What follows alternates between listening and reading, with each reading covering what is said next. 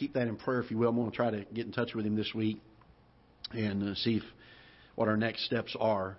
But uh, just, uh, if you will, keep that as a matter of prayer and uh, pray the Lord will give us the strength as we preach uh, and be able to do uh, what He would want us to do in the services here. Let's take our Bibles this morning, if you will. Turn to the book of Third John.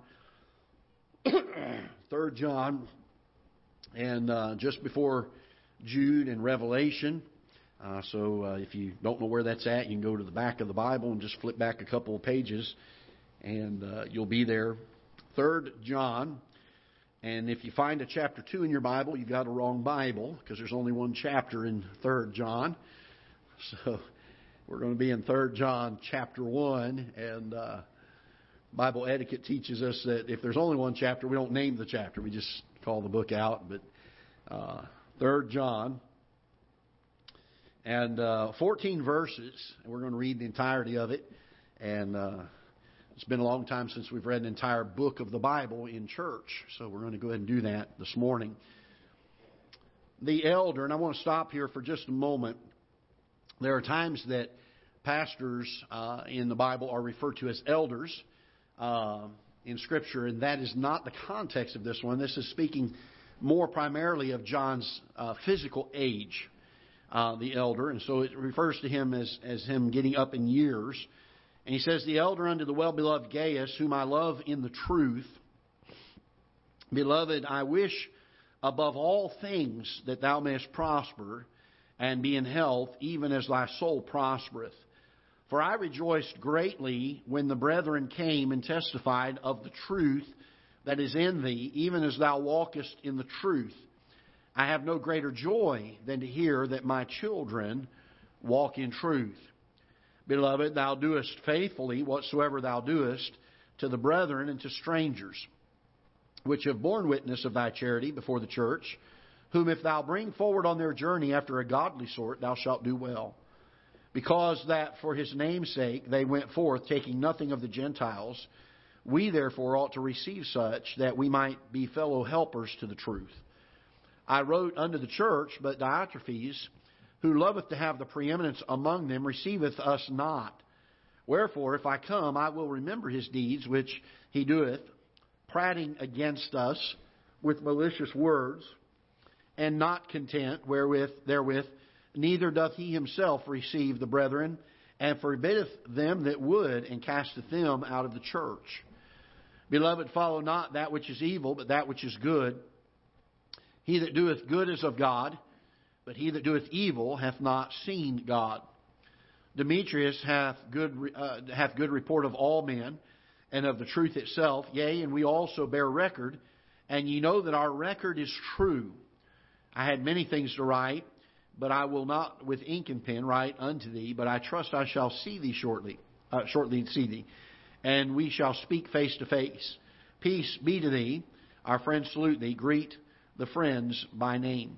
Father, we pray once again for the next few moments that you'll help us to lay aside any distractions and burdens that perhaps we came into the building with this morning.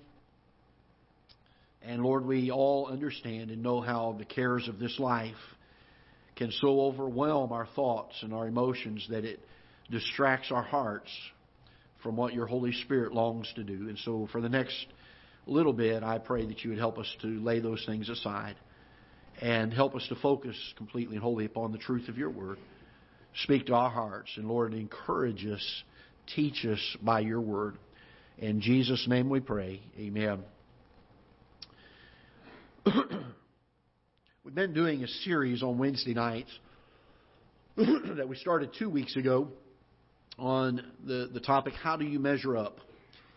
And we are taking subjects of the Scripture, subjects of Scripture, and we are finding out what is God's measurement of us prospering in those areas, being successful, growing in the grace and the knowledge of the Lord Jesus Christ. We began with the subject of faith, and um, then uh, um, last week we dealt with the issue of uh, our Bible reading and how are we growing, how are we measuring up to what the Bible says the results of our Bible reading should be in our lives. Um, and we've spent some time on that. And John is writing here to a friend of his, a fellow laborer of his by the name of Gaius. And he refers to Gaius as one that he loves in the truth. And I want you to notice as we get to verse number two, his request is this. He says, Beloved, speaking of Gaius, I wish above all things. That's a strong statement. John is saying, This is, this is one of my highest desires of my life. He says, I wish above all things that thou mayest prosper and be in health, even as thy soul, knows this, prospereth. And there are a lot of word of faith and new apostolic reformation people out there that will take this verse and they'll preach about the fact that God intends for everybody to be uh, prosperous materially and healthy uh, physically. But I want you to notice, and we're going to look at some four things specifically today that John is going to refer to here regarding the prospering of Gaius. As he gets down to uh, verse number two, notice as he ends this, he speaks not only that thou mayest prosper and be in health, he says this, even as thy soul prospereth. Uh, it's interesting to me in the day that we live, uh, uh, the, the, the general consensus that seems to be taught in our churches is that once you get saved, then God doesn't really care how you live. Uh, you can go out here, you can still live the way you used to live, and God doesn't care. Yes, God does care. God, God desires, and His heart's desire is for us to grow in the grace and the knowledge of the Lord Jesus, for us to prosper in the truth of His Word, for us to walk in the Spirit, for us to commune with Him day by day. And we understand and we know from Scripture that when we live in the flesh and we follow after the things of the flesh and the things that we did before our salvation, that those are things that drive a wedge in our fellowship with the Lord. They're things that cause, cause us to have the fellowship of the Lord uh, even, even suspended for a period of time. And while we are still saved, and there's no doubt about it, we miss out on some of the richest blessings this side of heaven of walking with our Savior spending time with Him and growing and being a testimony for Him. But there are four things I want us to look at this morning from 3 John that John is asking uh, for Gaius to be able to prosper in, with reference to him prospering in his soul. And I want us to notice as we get to verse number 3, he says, For I rejoice, what's the next word here? Greatly. Can I tell you this, that when we begin to follow these truths that John is getting ready to share, it brings great rejoicing to not only the hearts uh, of God, but also the hearts of those that are close to the Lord, that walk with the Lord, those that uh, are our fellow brothers and sisters in Christ. It brings great joy to us. And he talks about the fact that, that he rejoices greatly, and look at what he rejoices over. He says, When the brethren came and testified of the truth that is in thee, and he says, I'm rejoicing in that uh, because you know the truth. The truth of God's Word is in you. Uh, I think it ought to be the heart's desire, and it ought to be the great hunger and thirst of the soul of a Christian to know the truth of God's Word, to feast upon it, to, to read it, to, to rejoice in it, to, to, to, to make that more important to us, as Job said, than his own daily bread, his own, his own fleshly need of, of meat and drink To have that kind of a hunger and thirst for the truth of God's Word. And so he rejoices greatly in this, but I want you to notice what else he says here. He says, uh, when they testify the truth that is in thee, even as thou, notice this, walkest in the truth. Can I tell you, there is a distinction that John makes here between the truth being in us and us walking in that truth. There are a lot of people that name the name of Christ and say, if you were to ask them, they would say, Yes, I'm a Christian. I've trusted Christ as my Savior. I'm thankful for the day I got saved. I'm thankful for what God did for me. And I love the fact that we have His Word in our hands, that we can read and know the truth that He has for us. But it is not enough for you and I to simply have a working knowledge of the truth of the Word of God. But we must then learn to walk in that truth. Uh, the Bible says in Psalm 119 in verse number 9, Wherewithal shall a young man cleanse his way? In other words, his life is going to be different now. And the, the, the, the answer to it is given in that same verse. It says, by taking heed thereto, according to thy word. It doesn't say to read it, doesn't say to know it, it just says by taking heed to it.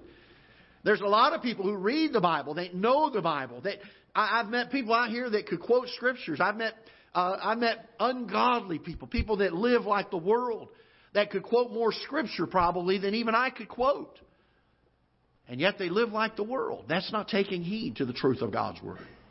They have a knowledge of it. In fact, the Bible refers to it this way they have a form of godliness but deny the power thereof.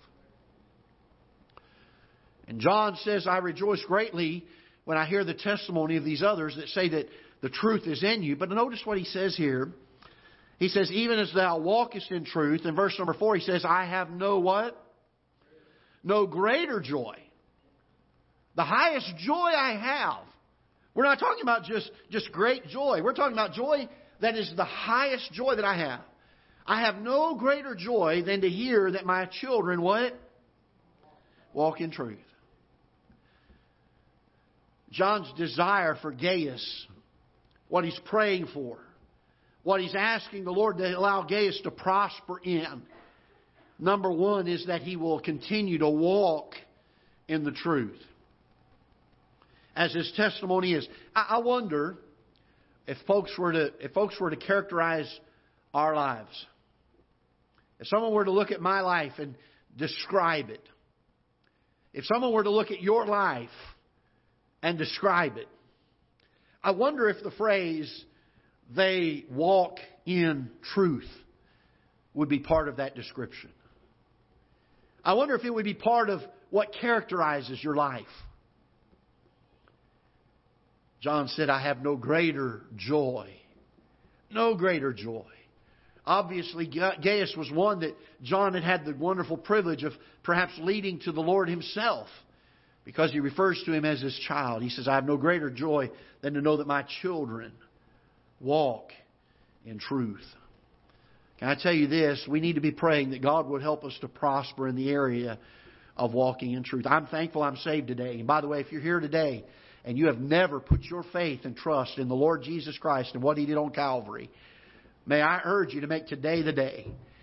We went out the other week, just or the last was last week with uh, the the Newtons, and got to talk to uh, their their grandson about uh, this this thing in, uh, of salvation. He had come forward in church a couple weeks ago, so I want to get saved, and went to uh, Steak and Shake the other day and um, began to talk with him about it began to share with him that salvation is not a work, it's not an action that you do.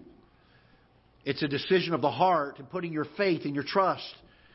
When Jesus said, I will, uh, I will, I will forgive your sin and I will give you a home in heaven by simply putting your faith and believing on me, then we put our faith in Him uh, to be saying what He means and, and that we trust what He said. That He will do what He said He would do.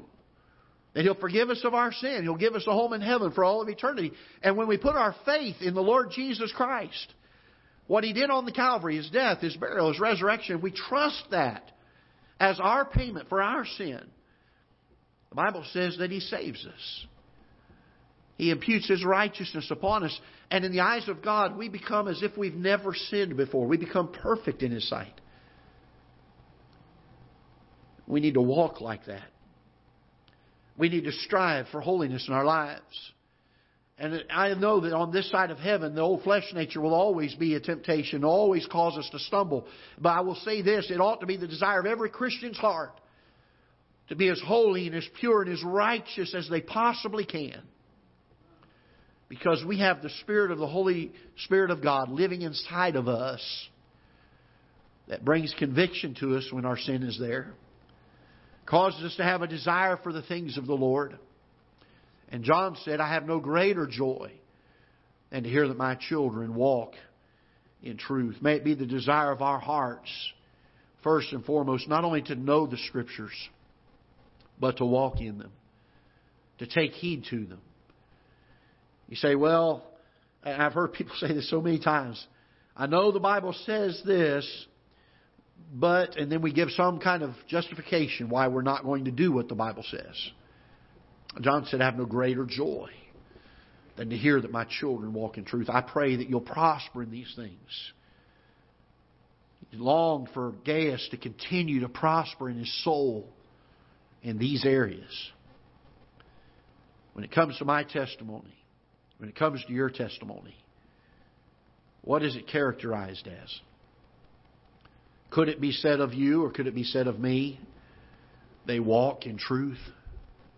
I have no greater joy in that person because they walk in truth.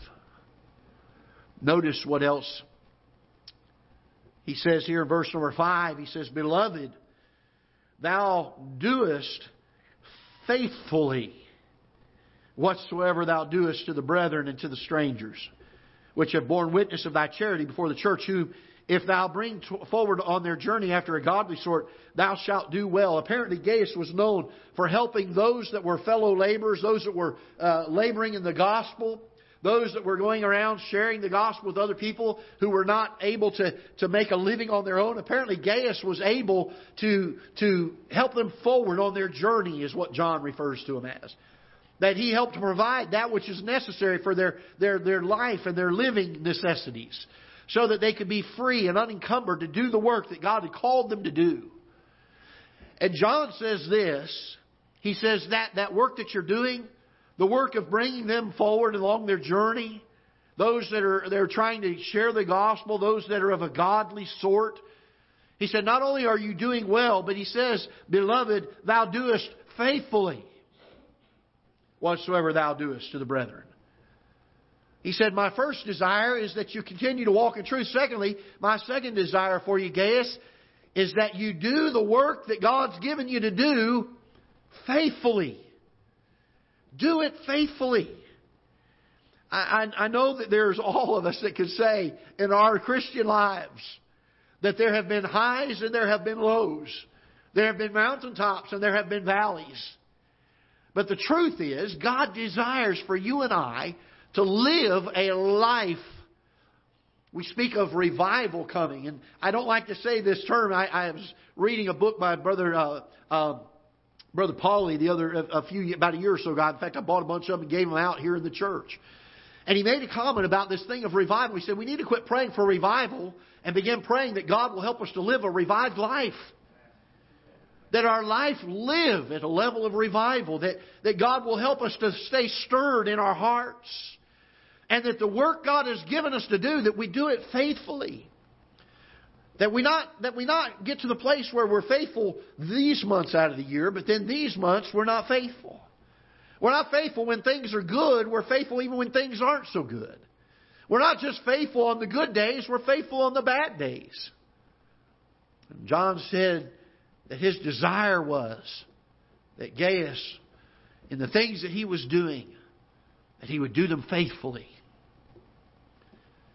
He said, I have no greater joy than to hear that my children walk in truth. Secondly, he said, I, I have no greater joy than charging you and asking you to do that which you're doing faithfully. And then I want you to notice, as we get down to the end of verse number six, he said, Whom if thou bring forward on their journey after a godly sort, thou shalt do well. That's a good thing to do. Because that for his name's sake they went forth taking nothing of the Gentiles, we therefore ought to receive such that we might be, notice this, fellow helpers. Fellow helpers. John's desire was for Gaius to be a fellow helper in ministry we don't find here that Gaius was going around preaching the gospel to large congregations or large multitudes. We don't find him even being a, a, a, an elder in a church. What we do find is he's helping those that are doing the work of the Lord. And John calls him a fellow helper.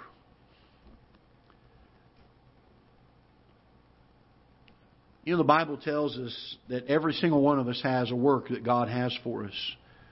In Hebrews chapter 12, wherefore seeing we also are compassed about with so great a cloud of witnesses. Speaking of those mentioned in chapter 11 in the great hall of faith. He said, Let us lay aside every weight and the sin which does so easily beset us, and let us run with patience the race that is what? Set before us. Every single one of us has a race that God sets it before us. We have a race to run. And it would do us well if you and I could run that race faithfully. I used to uh, do large youth conferences down in Florida, and we had uh, a bunch of teenagers there, and oftentimes there'd be a lot of decisions made at the altar. In the last several years of doing those, I tried to encourage the young people. Making that decision is the easy part. Getting up and living that decision is the hard part. I said, if nobody else in your youth group will follow you, will do, do what you need to do to be obedient to the Lord, if nobody else will stand with you in that decision, then stand alone. And I, I certainly believe that we need a, a revival in this nation of people who are willing to stand alone if no one else will stand. But that being said, isn't it wonderful and isn't it sweet and isn't it so much easier on the journey when there is someone to stand along with you? Every single one of us has a path. Every one of us has a race to run. Every one of us has a work that God has given us to do. May we learn to be fellow helpers with that. May we learn to look at our friends, our brothers and sisters in Christ, who are doing a work for the Lord, and see what their need is and try to encourage them or help meet that need. Sometimes it's just something as simple as a kind note. I'm praying for you. Remain faithful. Be steadfast. Maybe it's just coming alongside when you see them struggling. You see that their spirit is discouraged and saying, How can I help you? Can we pray together? Is there some need I can meet for you? John teaches Gaius or charges Gaius to continue to be faithful to the things that he was doing.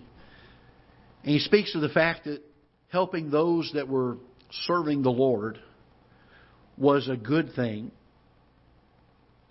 And he says that you might receive such that you might be fellow helpers. Notice this to the truth. You ever understood this that when we help a brother or sister in their work for the Lord, that we're not just helping a person, but we are helping the gospel of the Lord Jesus Christ be propagated. There are a lot of people I have knocked on their doors. There are a number of people that have come and sat in my office and talked with me. And I could rehearse the conversation a hundred times over. Well, I used to. Then they would go on to tell how they used to serve the Lord. I used to teach a Sunday school class, or I used to be involved in the church, or I used to drive a bus for the bus routes, or they would go on and on and on. Well, what are you doing now? Well, I don't go to church now. Somewhere along the line, someone got discouraged in the work. And I wonder how much of the hindrance of the gospel being propagated how much damage there was to the cause of Christ when that person dropped out of doing the work that God had called him to do, running the race that God had put before him. And I've often thought this thought would someone coming alongside that person and encouraging them, helping them, edifying them, trying to lift their load, would that have salvaged them? Would that have kept them in the work? 1,400 pastors resigned out of the ministry last year. 1,400. Most of them will never get another church. I, I understand, and I've done the, the, the studies, and I've researched the statistics. And I understand that there's a percentage of those that have done things in their life, immoral things perhaps, things that are of a nature that would disqualify them from being a pastor of a church. But yet there are so many of them that just got tired of the fight. They got burned out. They got weary in the race. And I often wonder if just someone with a kind word, just letting them know I'm praying for you. Is there something I can do to be a help to you? If that would not have salvaged them. I was talking with the preacher about that subject a, a few months back, and he said, "Yeah, but then there's those that they've they've they've messed up in ministry, they've done things." I said, "Yeah, but even out of those, I wonder how many of them got to that moment of weakness because of the fact they were worn out, they were discouraged, and even then had someone come along and tried to encourage and be a help to them, a fellow helper in ministry." I wonder if it might have salvaged them from that sin, from that thing that had caused them to be disqualified from ministry. 1400. Doors of churches are closing faster than churches are being opened and, and, propagated, and the ones that are being opened are not doctrinally sound. John puts an importance here. Gaius may have been one of those people who thought, well, I'm not doing much. I'm just I'm just helping some of the the folks that are sharing the gospel along the way. Can I tell you that's a great thing to do? To edify the brethren, to encourage and help one another. To build each other up in the faith, to encourage one another. And if a brother is overtaken in a fault, to help restore them and bring them back and help them to become part of what God has for them to do. Paul speaks of this. And he refers to the fact that those that do this, those that will receive such, he says that we might be fellow helpers to the truth. And then I want you to notice, lastly, we're going to read verses 9 to 11 here. He says, I wrote unto the church, but Diotrephes, who loveth to have the preeminence among them, receiveth us not. By the way, you can rest assured that pride is always going to be the root of our sin. There's not a sin that we commit that does not have its root in our pride. Diotrephes, who's having wanting to have the preeminence, notice he says in verse number nine, he says, "Receiveth us not." Wherefore, if I come, I will remember his deed, which he doeth, prating against us with malicious words, and not content uh, and not contend therewith, neither doth he himself receive the brethren. Not only did he himself not receive the brethren, but notice this, it says, and forbiddeth them that would, and casteth them out of the church. It's bad enough not to be doing the work God's given you to do, but when you cause others not to do the work that God has given them to do, we are even the more guilty. He says, Beloved, verse number 11. Follow not that which is what? Evil, but that which is good. Four things that John charges Gaius with. He rejoiced in the fact that he walked in the truth and he was praying that he would continue to prosper in that.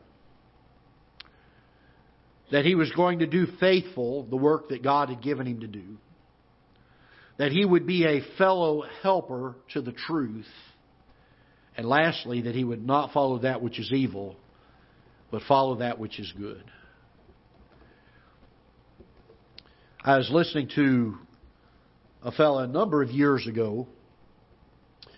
He was teaching on the issue of holiness in a Christian's life. He said he began to find principles of Scripture that would help him to live his life according to the Bible. And he would find uh, passages that would, would uh, convict his heart about some area, and he would make that a principle that he lived by. And he said the best way to make it in an application form was to form it into the form of a question. And he used some passages of Scripture. And uh, I remember one of them that he used is Paul said to the Corinthian church, he said, All things are lawful for me, but all things are not expedient. And he read that verse, and a principle came to mind. Just because it's lawful doesn't mean I should do it. There are things that, for testimony's sake, for being above reproach for the cause of Christ and not bringing a reproach to His name, that even though it may not be sinful, it may not be something that draws men to the Lord. And so it's not expedient. And so he said, I began to ask myself the question as I lived throughout my day and I had things going on in my life. Is what I'm about to do an expedient thing? Is this something that's going to draw people to the Lord? Is this something that's going to be a testimony for Him? And can I encourage you in this that when we find these principles that John gives to Gaius, and we come to the fourth one, follow not that which is evil, but that which is good. Can I charge us to make that an application in our life by way of a question?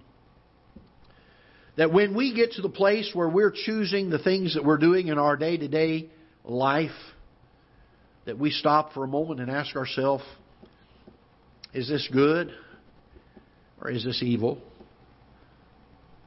Is this going to help me be a fellow helper of the truth?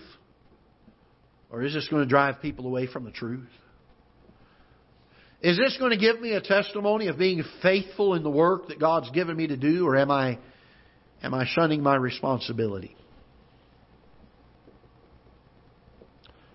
Maybe we'll ask the question Am I walking in the truth or do I just simply know it? Oftentimes we know the messages that are preached from this pulpit. We know the truth of them. Very rarely is there any new truth that you don't that you've not heard if you've been in church very much at all. We just need to be encouraged in it motivated in it, reproved in it, exhorted in it, reminded of it. And then, most of all, we need to apply it to our lives. It's amazing how often we come to church, we sit here for 30, 40 minutes for a message. We're stirred even sometimes, maybe, and our minds are engaged.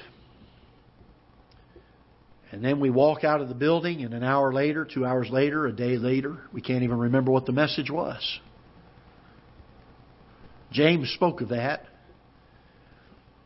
He said that there are people that are beholding their faith. They're like uh, somebody that'll uh, hear the word and not do the word is like a man who beholds his natural face in the glass. And he sees what manner of man he is. And every time we come to Scripture, it does show us that, doesn't it? But James says, a man that'll hear and not do, he's the man that sees his natural face in the glass and then straightway goes and forgets what manner of man he is.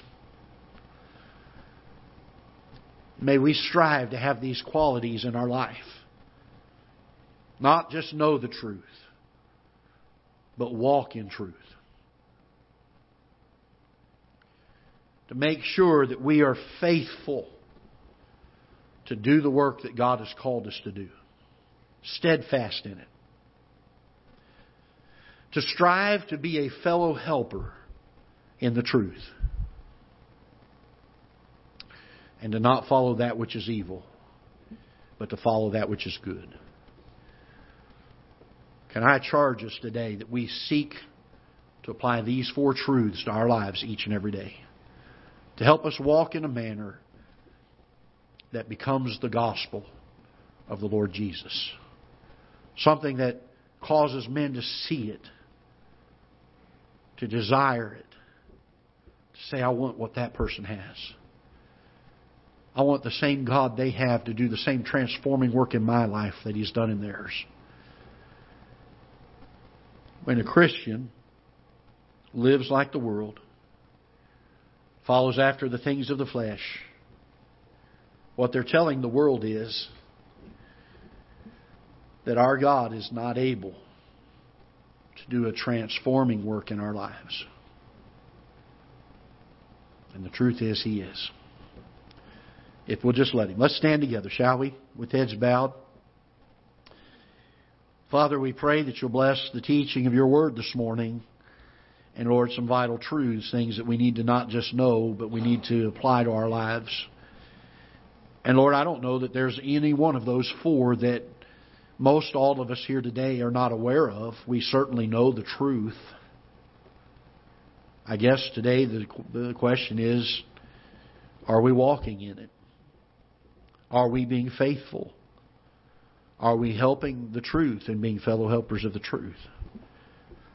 And are we not walking after that which is evil, but that which is good?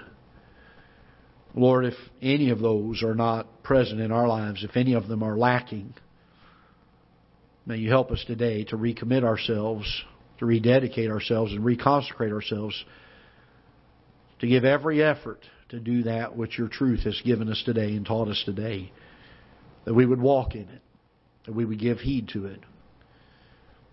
May you be glorified in the preaching of your word and do the work that you so long to do in our hearts, and may we be yielded from our will to do the will of the Holy Spirit. May we be sensitive to what He has for us in this message today. That we would not only learn it, but we would apply it to our lives. Bless the invitation and speak to hearts. In Jesus' name we pray. Amen. With heads bowed, please, and eyes closed. Miss Evelyn will play. Uh, no, we're not going to be able to do an invitation.